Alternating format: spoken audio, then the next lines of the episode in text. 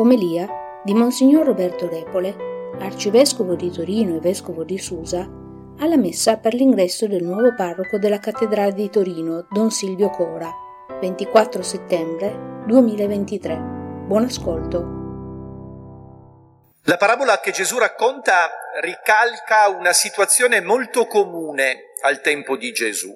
Si dice che un possidente terriero, che viene poi specificato come un signore di una vigna, al mattino presto va per strada, in piazza, a cercare dei lavoratori per la sua vigna, cosa che accadeva normalmente all'epoca di Gesù, in cui si lavorava a giornata e si veniva scelti ogni giorno per il lavoro.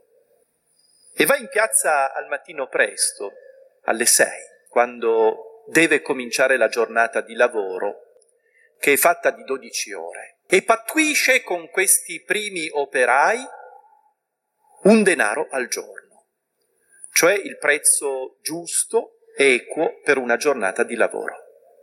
Poi però cominciano le stranezze nel racconto di Gesù, perché dice che questo signore della vigna ritorna a cercare degli operai alle nove, poi a mezzogiorno, poi alle tre del pomeriggio e ritorna ancora alle cinque, quando manca soltanto un'ora alla fine della giornata di lavoro.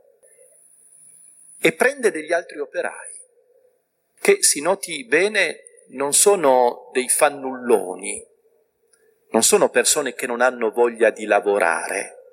Anche quelli delle cinque diranno a questo Signore, fino ad adesso nessuno ci ha presi a lavorare. Ma certo è strano questo atteggiamento di chi chiama a lavorare qualcuno anche soltanto per un'ora.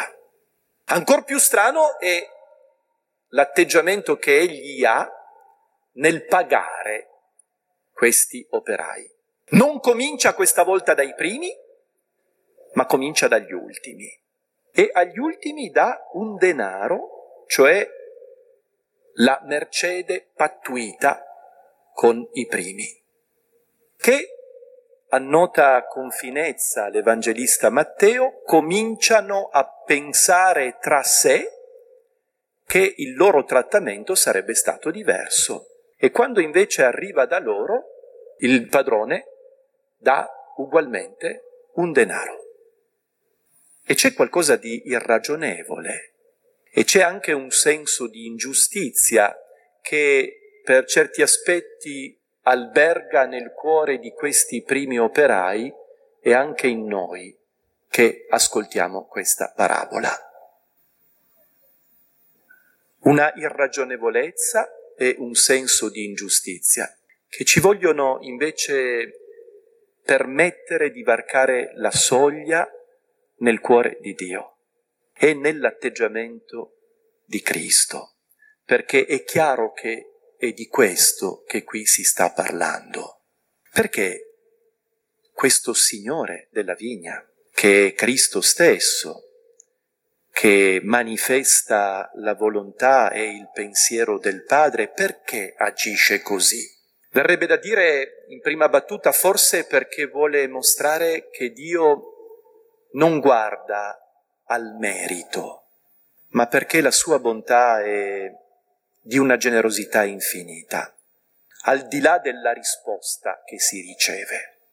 Tuttavia non sembra che sia qui che principalmente orienti questa parabola di Gesù, perché non si tratta tanto del fatto che si abbia o non si abbia un merito.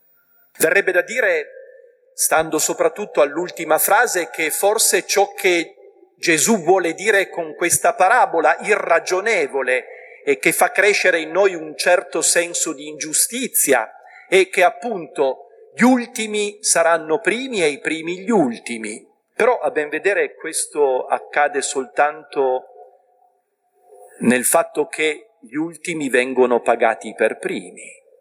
Con tutta probabilità il cuore della parabola sta altrove e sta nella lamentela che i primi operai fanno nei confronti del Signore della, della vigna e nella risposta che ricevono. La lamentela non è non ci hai dato quello che ci dovevi. La lamentela è tu hai trattato loro allo stesso modo in cui tratti noi. La lamentela nasce da un confronto, da un confronto competitivo che impedisce a questi operai della prima ora di vedere se stessi per quello che sono e di vedere anche gli altri per quello che sono in sé, non nella competizione, non nel rapporto. Ed è altrettanto interessante la risposta che dà il Signore della vigna. Forse dice a uno degli operai della prima ora, tu sei invidioso, cioè non vedi bene, perché io sono buono. Forse è qui il cuore di questa parabola. Qui si manifesta un Dio che è buono.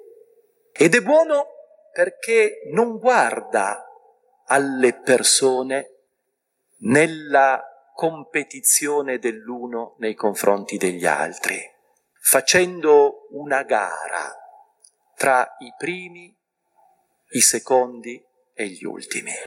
Ma è buono perché guarda ciascuno per quello che è, come unico e irripetibile.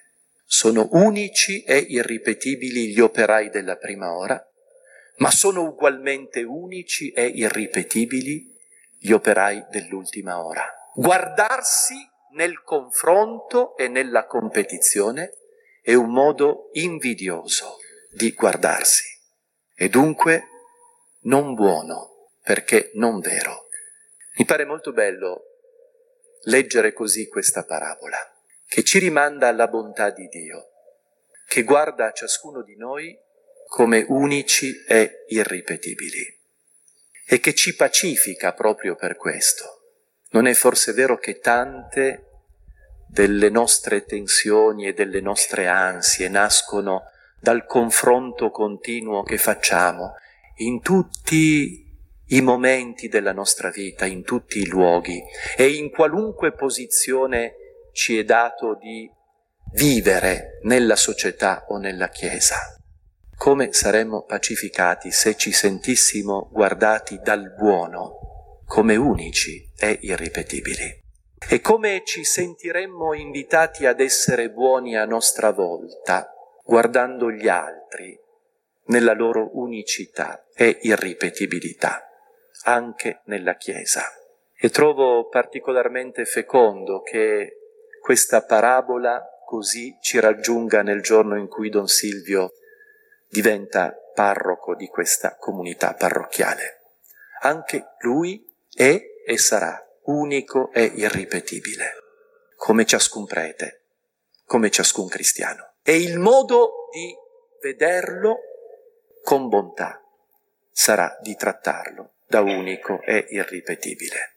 E come sarebbe bello se questo sguardo non invidioso noi riuscissimo a portare in un mondo come quello attuale, così fortemente competitivo, permettendo anche fuori della Chiesa di essere messi a contatto con il buono, che vede l'unicità, l'irripetibilità e anche la bontà di ognuno.